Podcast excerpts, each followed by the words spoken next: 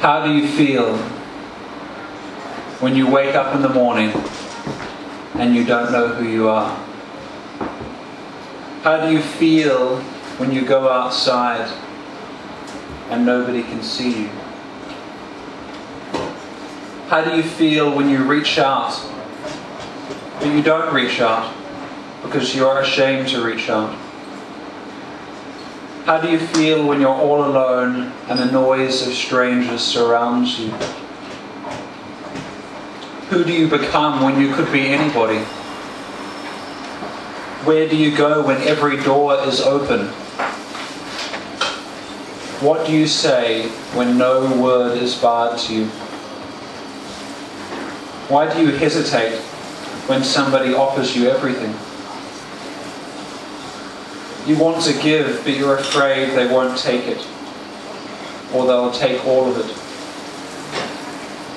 You want to receive, but you feel like they'll fill you up, and you won't be yourself anymore. What do you desire when everything seems futile and everything tastes the same?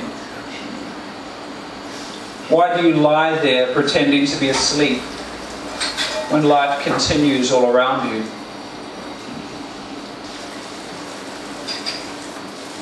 What are you afraid of? You know who you are. You're a civilized fool limited by your own anxiety. You want to escape. You want to escape, but every single door is open. You are paralyzed by your own pathetic weakness. You have a beautiful home that protects you so fully from the world that the world terrifies you. The homeless terrify you. The foreigners terrify you. Your reflection is more alien to you than any photograph. Your life and your career are the play acting of an innocent child, an obstinate child, a dishonest, coercive child. You are not alone in your own body. A sterile demon lurks inside you, and you must cleanse this knot of desperation and anxiety from your twisted form.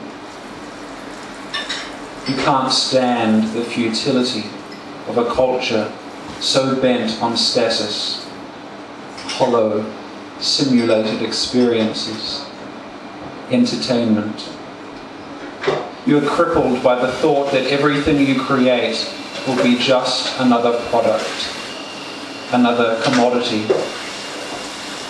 Moloch only wanted our children to sacrifice, but the economy wants every drop of fluid in your body to replace it with formaldehyde. Your only escape is the primitive world you've been convinced is inferior. You know the story. You've read Brave New World. You know a gram is better than a damn. You are crippled by the knowledge that a gram is better than a damn.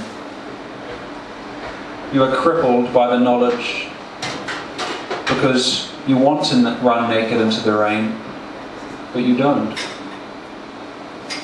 You decided you would never commit suicide when you realized that if you got to that point, when you have nothing more to lose, you are capable of anything of screaming with full power, of running down the street and not looking back, of entering the world without hesitation, of embodying the fullness of the moment, using every bit of strength to engage with life like never before, the idea of suicide never again entering your vibrant little head.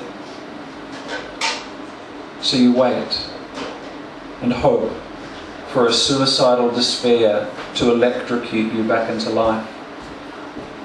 Crisis becomes your purest dream.